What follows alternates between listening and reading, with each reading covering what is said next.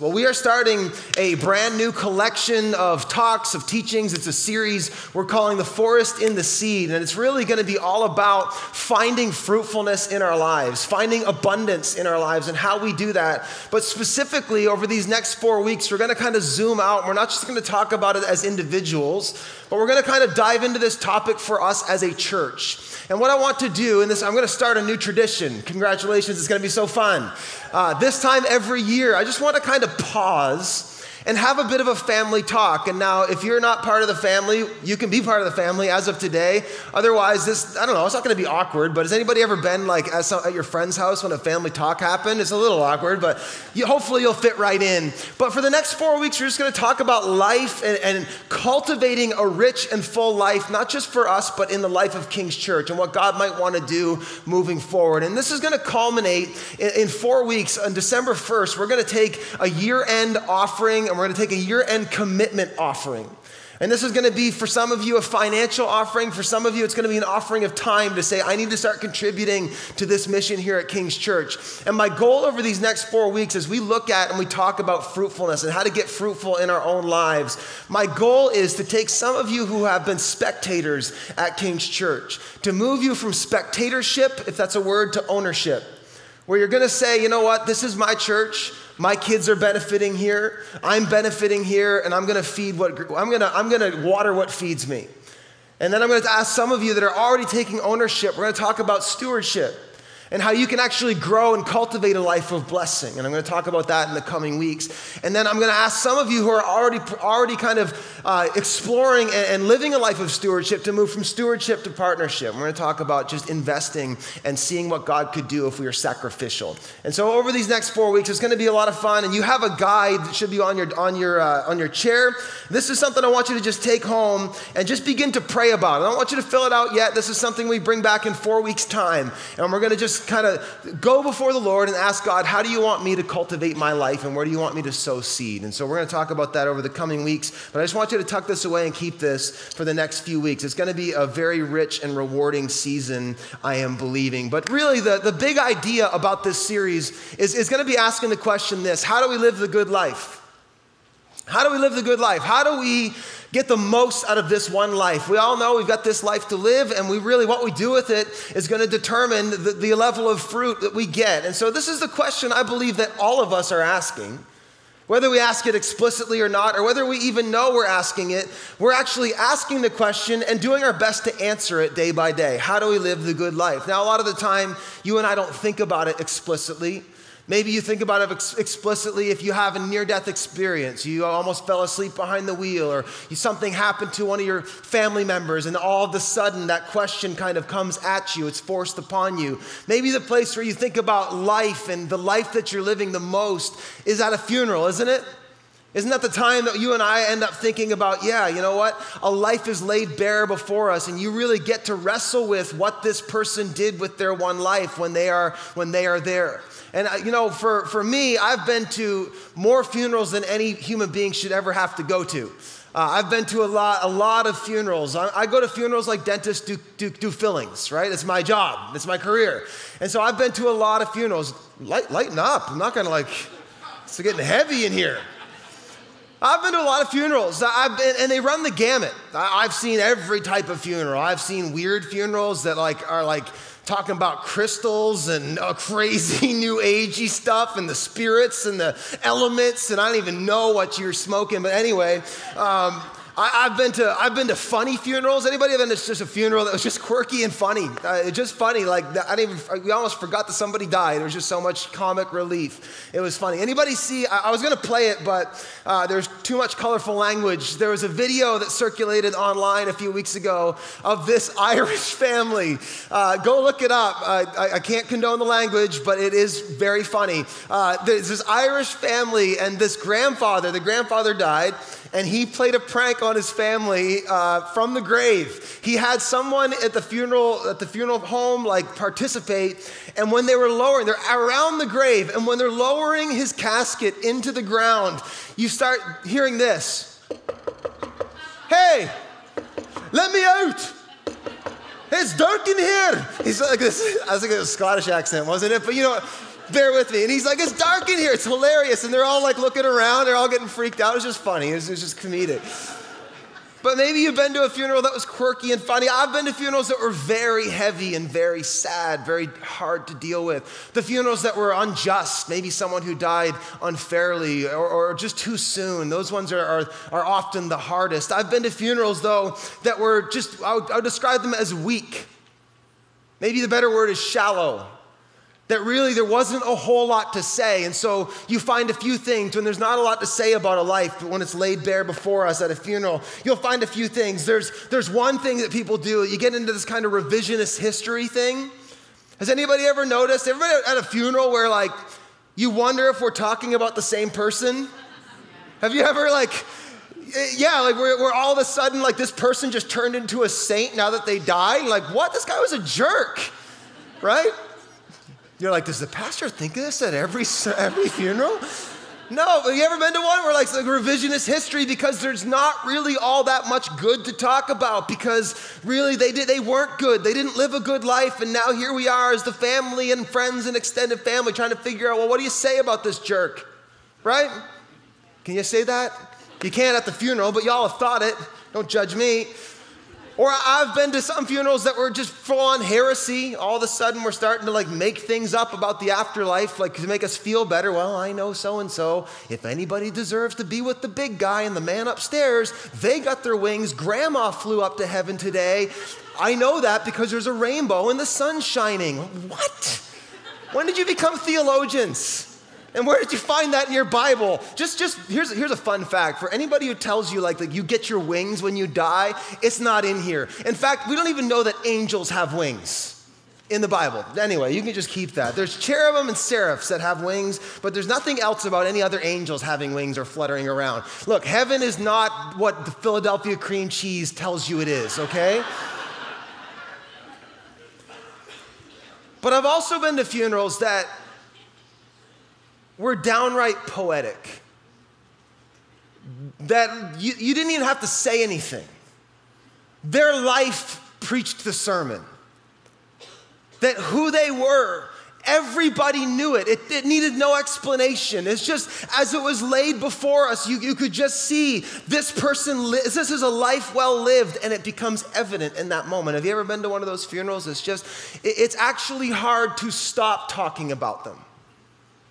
You almost have to like pump the brakes and say, well, I guess we're done here. We need to go home. The, the cream cheese sandwiches, the cherry cheese sandwiches are getting cold. So we need to, we need to, yeah, like there are some funerals that are so powerful that their history just speaks for itself. And, and I've found this to be true. And as I've thought about this, I realized something that not all funerals are equal, are they?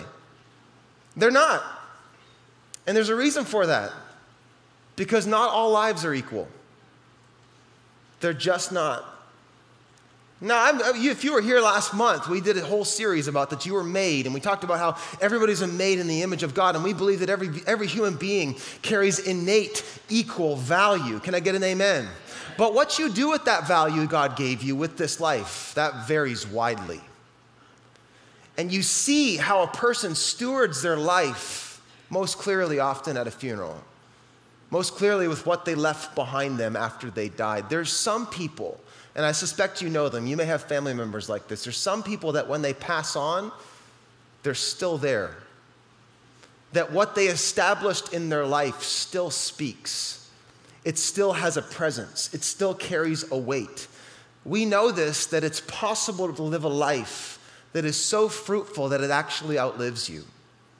That's the question we want to ask over these next few weeks is how do we live a life that benefits us, that we experience health, but it grows beyond us and it blesses others, and it even builds a lasting legacy. What leads to the good life? The, the reason I, I, I got thinking about this, it, it's Genesis. The genesis of this series goes back to the spring when my family said goodbye to my grandmother. She, she passed on at uh, 90 years old. And she was a wonderful woman. And she, this was one of those, those, those lives that just spoke for itself. I had the privilege of preaching at her funeral. You talk about a great privilege of life to be able to, to get up and give some scriptural thoughts and to speak the word of God at your grandmother's funeral. But I'll tell you what, it was easy. Some people are asking me, is this going to be hard for you? No, it's easy. I mean, she gave me, she gave me A, A type content. This is, this is going to be super, this preaches itself. But I got thinking about it, you know, at these funerals, we get thinking a lot about the, we get talking a lot about the fruit of a person's life, but maybe it, it would behoove us, it would be helpful for us to actually like back up and look at what goes into a life that makes that happen. What is the process that builds a life? What is the key to a life of fruitfulness? To do this, I want to do a little Bible study this morning. Y'all ready for that? I want to do a little Bible study. And if you have a Bible, I want you to go ahead and turn to Psalm chapter 1. And Psalm 1 is, well, obviously the first psalm in, in the book of Psalms. Psalm 1, there you go, we're learning stuff. But really, it's more than just the first psalm. It's there on purpose. And, and, most theologians and scholars say that the reason it's there is because it's supposed to be what's called a centering psalm. And what it is, is it's basically like the, the framework, it's the, it's the backdrop, it's the rebar, it's the foundation for the rest of the book. And in fact, it, it, this is a centering psalm that is to be a foundation for life. That in, in these six small verses of this poem, really carries the secret of how to live a life that bears fruit, that goes beyond its own life, but is even able to bless others and it's able to endure. And it's encoded right here in this scripture. If there was ever a scripture to memorize, this is one of them. And I want to encourage us, we're just going to take a little dive in this morning. And today, my task is this I just want, based on this psalm, to give us some framework to think about our lives. We're not going to go much further than that today. I'm not going to ask you to do anything. I just want to give you a lens to look at your life because that's really what the psalmist is doing here is giving us a lens to look at our lives. So let's read it and let's just see if we can't find some themes and some things to pull away from. It says this. It says blessed is the man who walks not in the counsel of the wicked. And the word blessed here, uh, some, some translations say how happy. Uh, another one says, Oh, the joy. Oh, uh oh. Blessed. How happy is the man? How joyful. Isn't that what we all want? How joyful is the man who walks not in the counsel of the wicked, so walks not, talking about ideas, counsel of the wicked, nor stands in the way of sinners, talking about actions nor sits in the seat of scoffers, talking about attitudes of the heart, but his delight is in the law of the Lord. And the word law is the word logos, which means word. It's the same word that we use all through the Bible and really talks about the word or the way, the truth of God. His delight, the blessed man, doesn't go this way, but his delight is in the law of the Lord, and he meditates on it or ingests it. Actually, I love this. This word meditates, we're diving deep already. This word meditates, it actually, in the Hebrew, it means like murmur. It means like chews on. Ever stood around somebody who like talks to themselves under their breath? It's really weird, just saying. If you do that, please stop. But but really that's that's what this is getting at. It's like the person who's just who's just like meditating, meditating on the law of the Lord. It's like this mur- murmurs, it's in his mouth all the time. That's what this meditates day and night. He never takes it. It's this idea of his life being fulfilled and filled by the word of God. So that's the picture you got. He contrasts these two people. There's this blessed man, and then he doesn't walk in the ways of sinners or the way of sinners. There's blessing and sin, is what it's talking about. Now, here, here he gets into the description. You ready? He is like a, say it. Yeah, he's like a tree. He's like a tree planted by streams of water that yields its fruit in its season, and its leaf does not wither. In all he does, he prospers. That is a big statement. The one who meditates on the law of God. Like you and I, when we think about law, we don't think of that something like fun. Like just, I just stay up all night thinking about the law of God. Oh man, God's laws. Tell me the Ten Commandments again. That's not what he's talking about. He's meditating on the truth of God's word. He is like one who is planted by streams of water that yields its fruit in its season. Its leaf does not wither. In all he does, he prospers. And now he, tra- he, he compares that, whoops, he compares that with this. But the wicked are not so. They are like, say this word, chaff. They're like chaff This is the picture he starts to paint. So the, the, the good life is like a tree, but the wicked life is like chaff that the wind drives away. Think about that picture the wind driving away, just. Therefore, the wicked will not stand in the judgment, nor sinners in the congregation of the righteous. For the Lord knows the way of the righteous, but the way of the wicked will, yeah, will perish. Now, this is a huge, huge thing to unpack. In it, he, he highlights just the, the, the differences of life. And he does it because he says he gives us two pictures.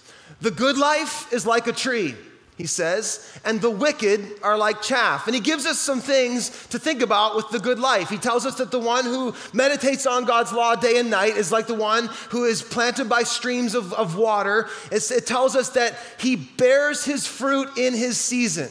So there's this picture of fruitfulness. I'm sorry, my writing is no better on this than it is on the other thing. He's fruitful it produces fruit. What does it mean to produce fruit? Well, producing fruit means that you're not only receiving enough for yourself, but fruit actually is overflow of health, isn't it?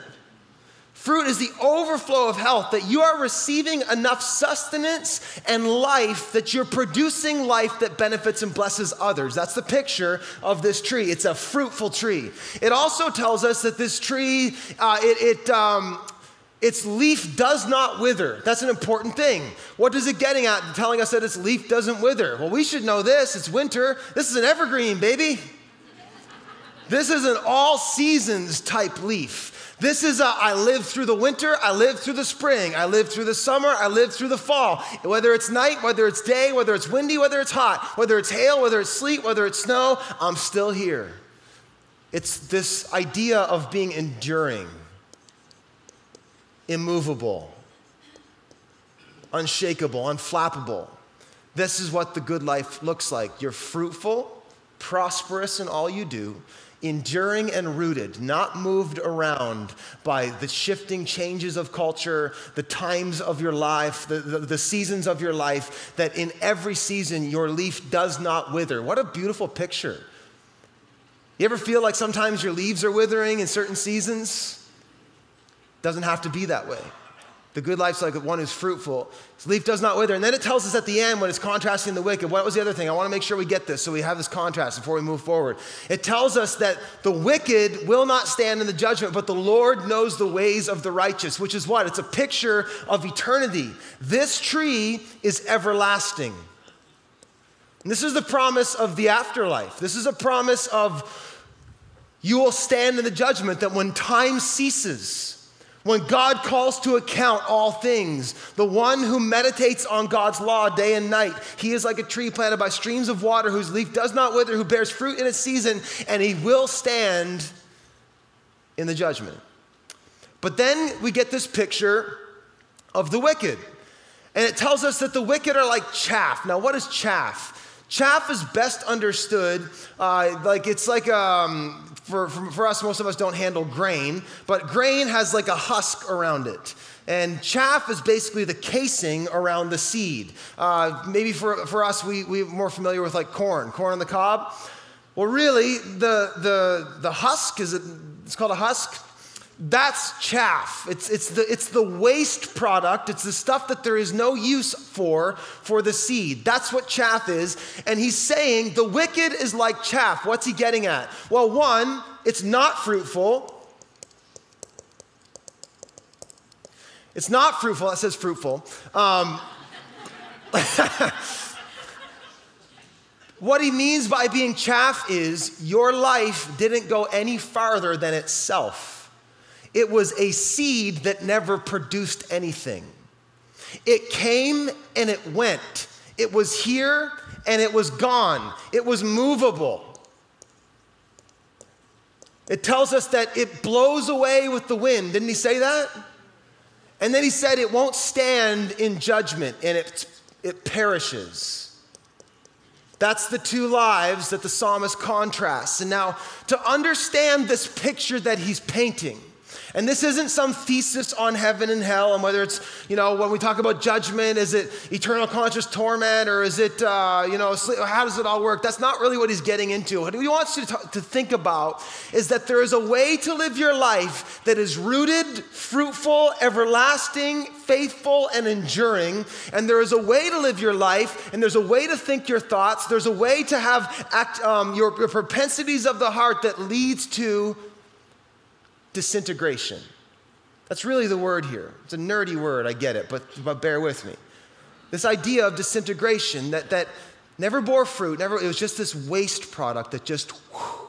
the, the best thing I was thinking about, any, any, any Marvel fans? I, I was thinking about it like, like the, the picture the psalmist is painting is like Thanos at the end of Avengers Endgame. Oh, did I just spoil Endgame? Oh, I'm sorry. No, I'm not really that sorry. If you haven't seen it yet, that's your. I was waiting until it came out on Netflix. Pay the six bucks. Watch it. Iron Man dies too. Oh!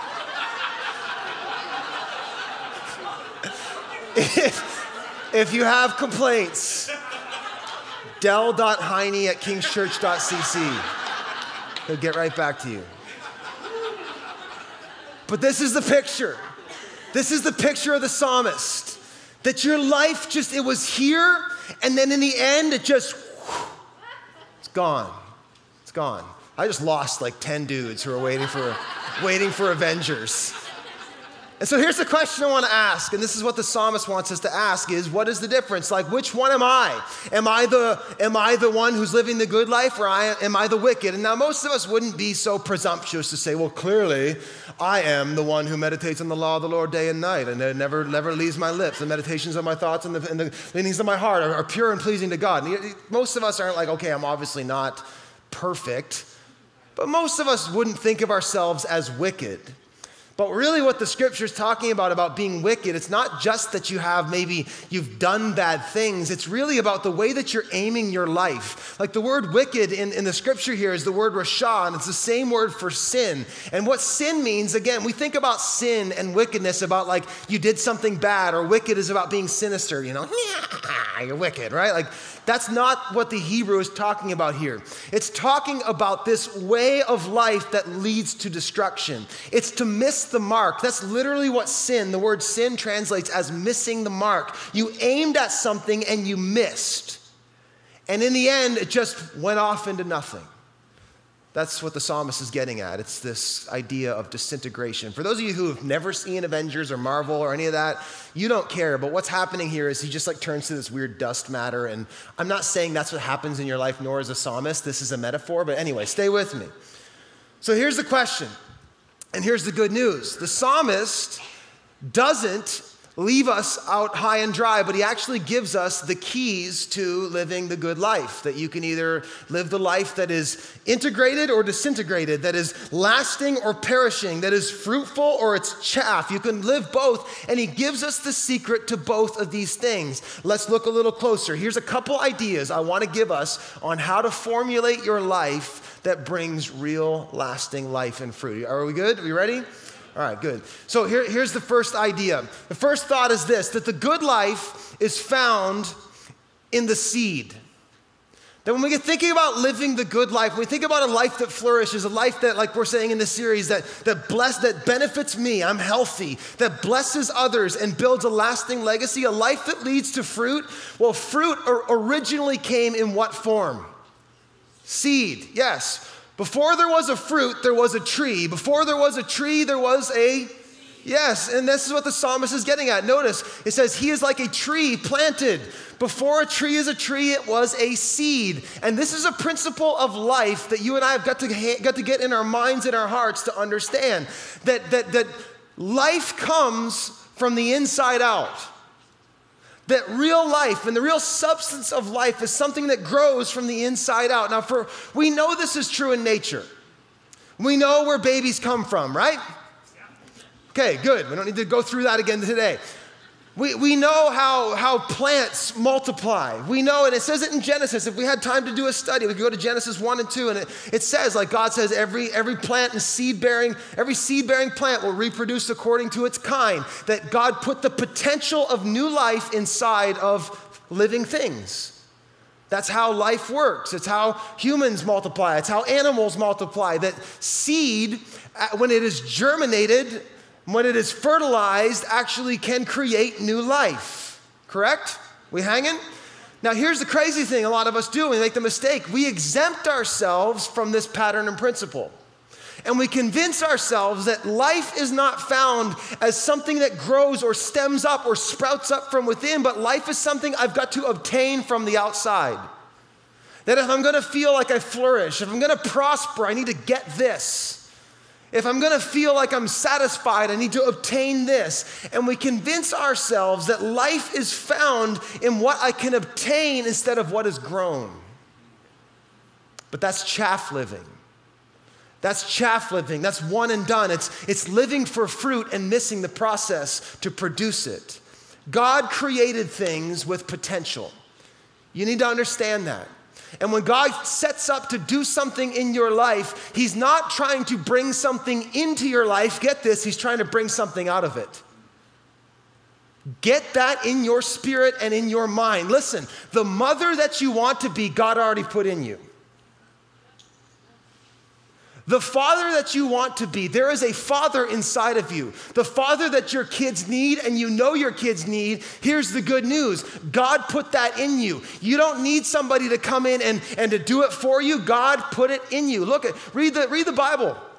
Every time God does something amazing, He plants somebody, He develops it out of somebody. Like, think about Abraham. Remember, remember Abraham? Father Abraham had many sons. And many sons had Father Abraham. I'm one of them. And so are you. So let's just, don't, don't encourage that. But what, what happened to Abraham? God shows up to Abraham and says, You are the father of many nations. And Abram says, Who, me? I'm 90 and we have no kids.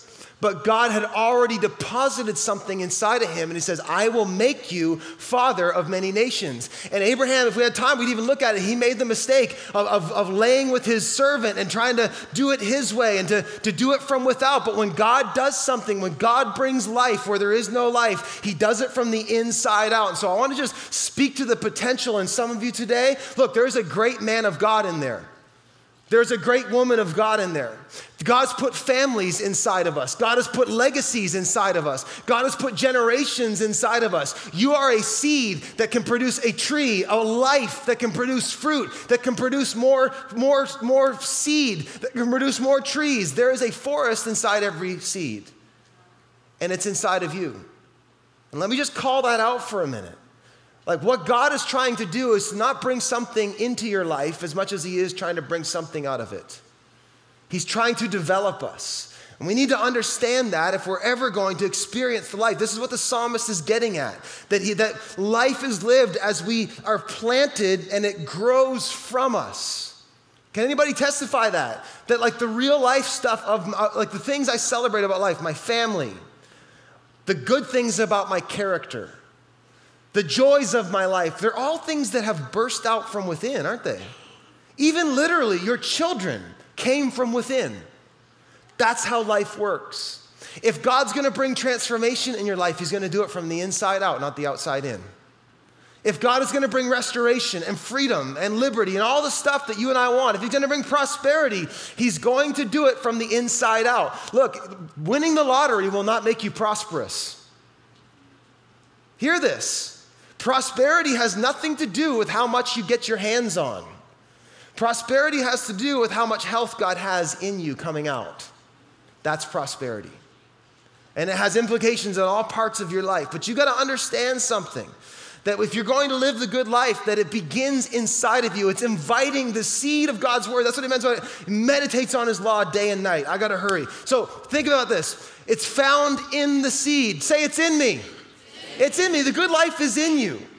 The good life is in you. I'm not going to give you some book to buy. I'm not going to give you some life hack or 10 step thing to, to do. Look, God wants to water the seed that He put in you to grow new life. That's what He does.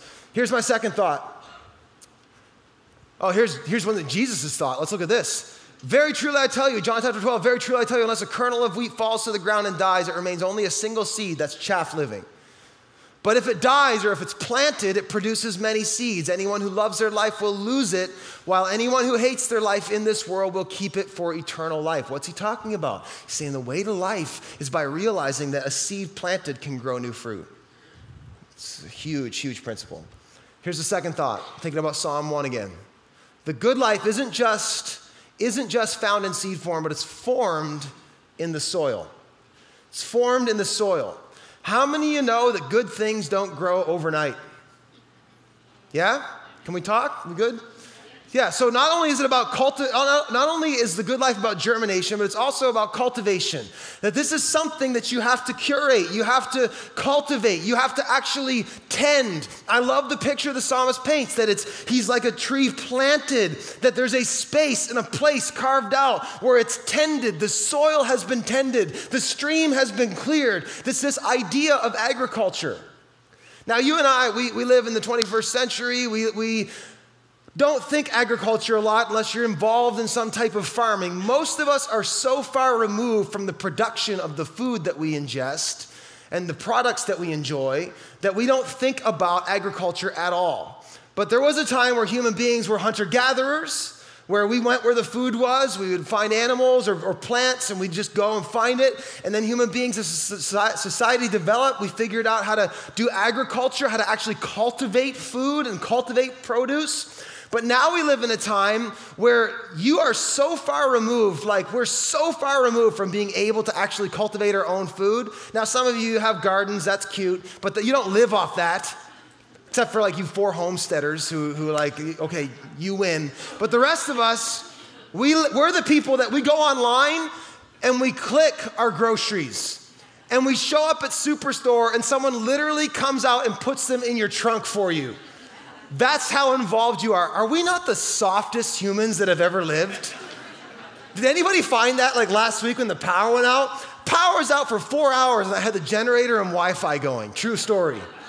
It's pathetic. It's really pathetic. I was, like, I was thinking, you know what? If this is the apocalypse, we're toast. Like, I, I, I, now I have, a, I have a contingency plan. I have a whole team, and I'm going to be their spiritual advisor because I, I have nothing else to contribute on the team. Just saying. But but the good life is formed in the soil, and here's the mistake we make in life.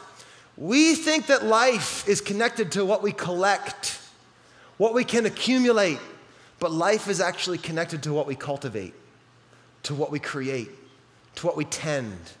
This is the difference between the good life. This is the difference between the life the psalmist is talking about the tree planted by streams of water, who grows up, who cultivates it, who, who deals with the soil, who makes sure that it's good ground, that good seed is in good soil. Because here's the thing good seed and good soil produces good fruit. That's how it works. And that's what I've seen in my life. That's what I've seen. This is what really made me think about this whole series, is because I got, I got preparing to preach my grandmother's funeral. I said, we, not, we don't just need to look at the fruit of her life, but we need to go back and look what went into getting it. And take that to heart and see the seed that was sown in good soil and was tended for decades. To see the small little seeds of obedience and seeds of faithfulness and seeds of generosity and seeds of being steadfast and seeds of hanging on even when it looked crazy, seeds of trust, seeds of cultivating her household. Listen, my grandmother was diligent. She, like, you know, we, we say things like, as for me and my house, we will serve the Lord. My grandmother did it. And the fruit of her life shows. Now, there were times you might even argue she was a little legalistic about it, like she was a little hardcore. Like, I remember one time, me and my cousins were in her cottage, and there's probably like 15 of us easily, just packed in this tiny little cottage. And we put this movie on because Grammy was gone, our parents were gone, and so we put this movie on, Shallow Hal. Anybody ever see Shallow Hal? It's a Jack Black movie. It's, it's mildly inappropriate, but we, we were watching it, and it, as, as bad things go, like it's not that bad. When we're watching the movie, and doesn't my dear old grandmother come back from church uh, evening service right about the time where there's like that one racy scene, you know, and she walks in and there's like 15 teenagers in her in her living room and she walks in and sees this scantily clad woman on her TV. Oh man, you should have seen the eyes of fire. She just lit up and she ran over in front of that TV and she stood in front of it and she says, Not in my house.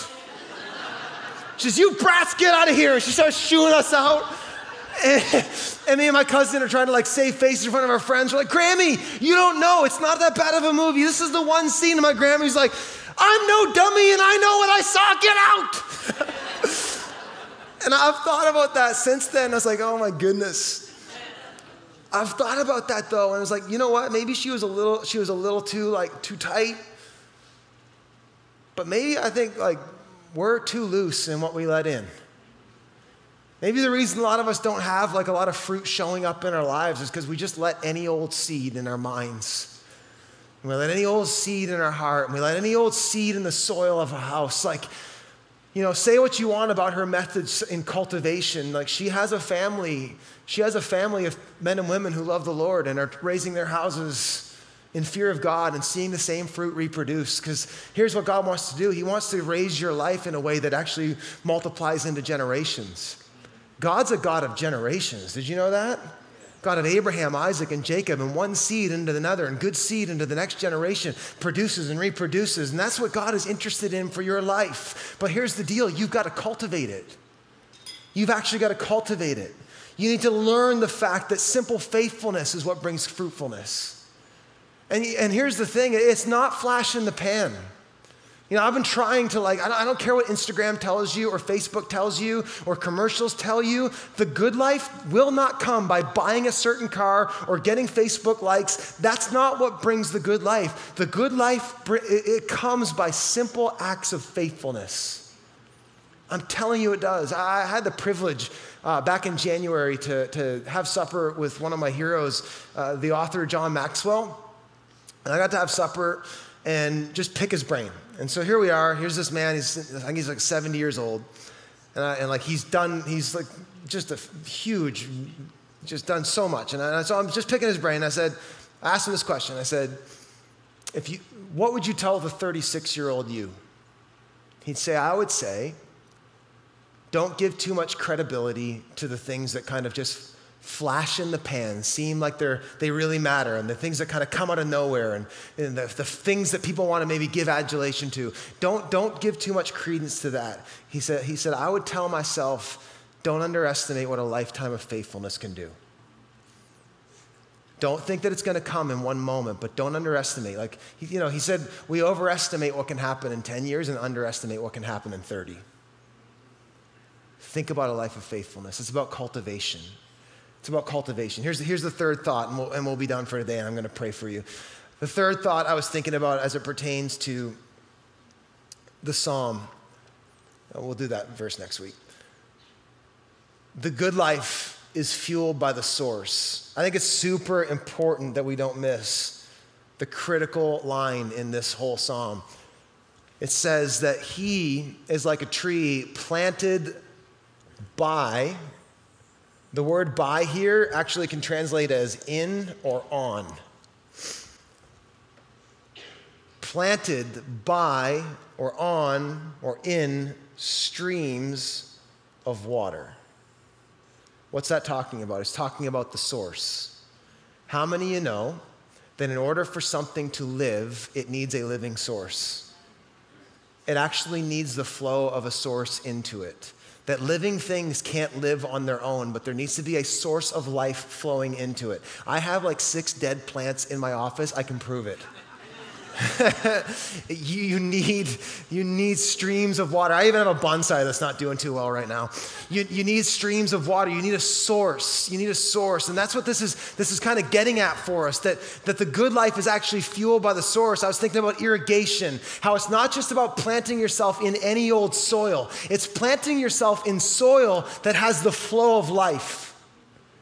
That's what brings real life. That's what brings real life. Look, here's the thing, and here's maybe the most hard hitting thing I want to say for you today. You are sowing seed, the seed of your life, and planting the seed of your life in soil. You just are. The question is is it good soil that brings life? And what is the source that is flowing into that soil and into that seed? See, this to me is a picture of the gospel. I got thinking about the tree and I got thinking about the, the living water. I got thinking about the tree, the tree and the seed and the planted by living water. I got thinking about Jesus, how the Bible says that, that Jesus is the seed of Abraham how he's the seed of Abraham, how, how God conceived, the Holy Spirit conceived the seed of God in the womb of Mary. He spoke and germinated, and, and the seed was the seed of Jesus was conceived inside of her, and he grew and for 30 years and then ministered and sowed the seeds of the kingdom all over the region and taught the truth. And then the Bible says that he himself hung on the tree. The tree planted in the ground for all of us. And they, the Bible says that, that they, after Jesus gave up his last breath and said, It is finished, the, the, the centurion stabbed him in the side, and the Bible says, blood and water poured out. Streams of living water. And then on the third day, he rose again. Where? In the garden. I love it. The, the, the picture, and I wish we could had time to really unpack this, but the picture is this. Jesus is the tree, Jesus is the seed, Jesus is the fruit, Jesus is the root, Jesus is the stream. And the invitation for us is to plant our entire lives in Him and unto Him. And that when you do that, you are planting yourself in that which is life that brings life to plant yourself in Jesus, to give yourself to Jesus, to put your trust in Jesus, is to put your trust in the flow of mercy, the flow of provision, the flow of love, the flow of acceptance, the flow of identity, the flow of forgiveness, the flow of eternity, the flow of glory. It's all in Him. This is why Jesus said this. this is, let's, let's end with this great promise. Jesus says, I'm like, I'm the vine. I'm the living thing. You are branches. And if you remain in me, that is the question of life. What does it look like to remain in Him? We're going to talk about that for the coming weeks. If you remain in me and I in you, the stream, you will bear, say it, much fruit, not just a little bit of fruit. I'm not talking the, like, like my tomato plant a couple years ago with like one tomato. Much fruit. As you can tell, I'm not a great gardener. I'm working on my life, people, all right? Look what he says. This is, this is the critical part. Apart from me, you can do nothing. There are patches of soil that look like they may produce fruit, but in the end will not produce fruit. It is only in Him that is real, lasting fruit. The rest is just chaff. And let me just say this to some of you because I've been thinking about it for myself. I wouldn't say anything to you that I wouldn't say to myself. There are likely some areas that you are investing way too much seed of time and money and intentionality into that in the end it's just going to. Like for the 0.001% of you that actually have a kid that's going to go to the NHL? Really? How much seed are you putting in? Was that too hard hitting? Like, let's be real for a minute. Or ballet, or whatever the stuff is with your kids, with your life. Like, like we're not even talking about bad things, we're talking about good things. The question, though, is are they life things? What are you doing with the seed that you've been given and the seed that you are? It remain in me that you are like a branch. Here it is. If you do not remain in me, you are like a branch. There it is, chaff that is thrown away and withers. Such branches are picked up, thrown into the fire, and burned. If you remain in me, and there it is, there's that word again, my words. He is like a man who meditates on his law day and night.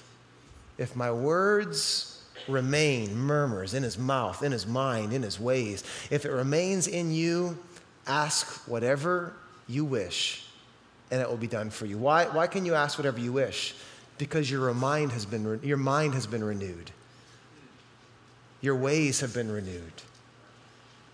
Your, the posture of your heart has been renewed. That's what Jesus wants to do. It's about transformation. It's about complete transformation. I want to pray for you in just a minute, but here's I just I just really want This isn't to shame anybody. Here's the deal what we're talking about here isn't the difference necessarily between you going to heaven when you die or not. What gets you to heaven? Cling to the tree of life. That's it. It doesn't matter what you did with your life. It doesn't matter. Like, and some of, honestly, some of the coolest funerals I've been to have been the ones where, like, dude literally last night said, I have been a wretch. I've done it wrong. Jesus, I need you. Forgive me and save me. Those have been pretty cool too to know that you walk in with all the rights and privileges of God. Like, that's the good news of the gospel. You get into heaven not by what you did, but by what He did. So, this is not about getting to heaven.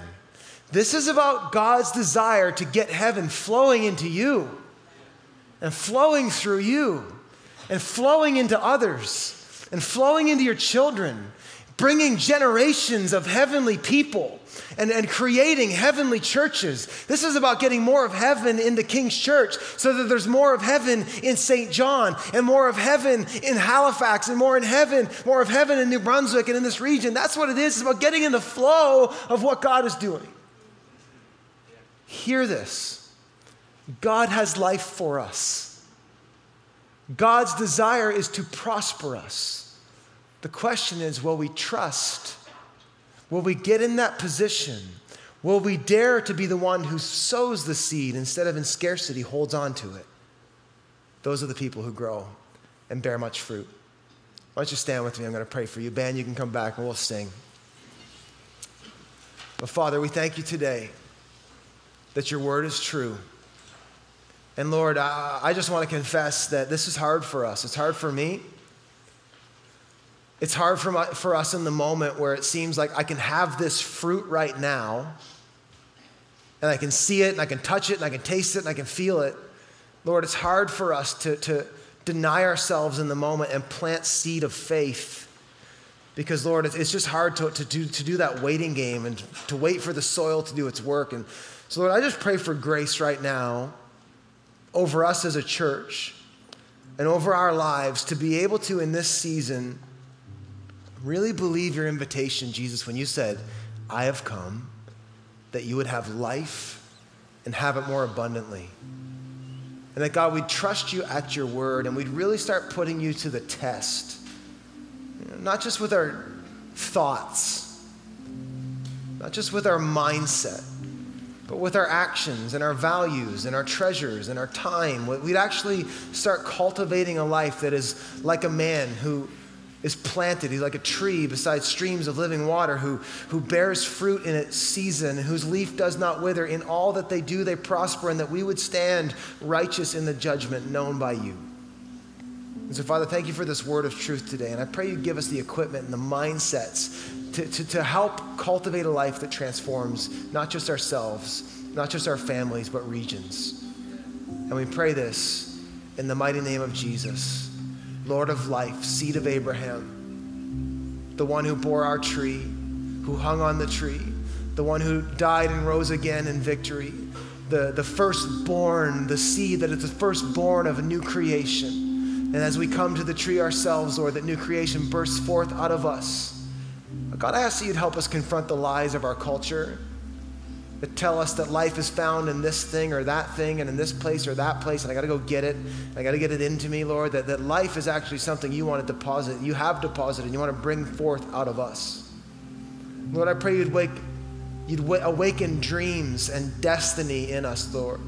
God, for the ones who have given up and they think that their best days are behind them, Lord, I pray that they would see that anything is possible with you and that God, our best days are yet to come, and that there could be still time for us to still make our best contribution to, for your glory and for this region yet to come. And so, Lord, we thank you for your word. Pray you deposit it in our hearts and help us live it out this week. In Jesus' name. And all God's people said, Amen. Hey, we hope you enjoyed the message today. If you want to stay up to date, go ahead and click subscribe to follow us on YouTube. And hey, if you want to partner with us in getting these messages farther, you can go to our website and find out ways that you can give and help us get the good news of Jesus further than ever before.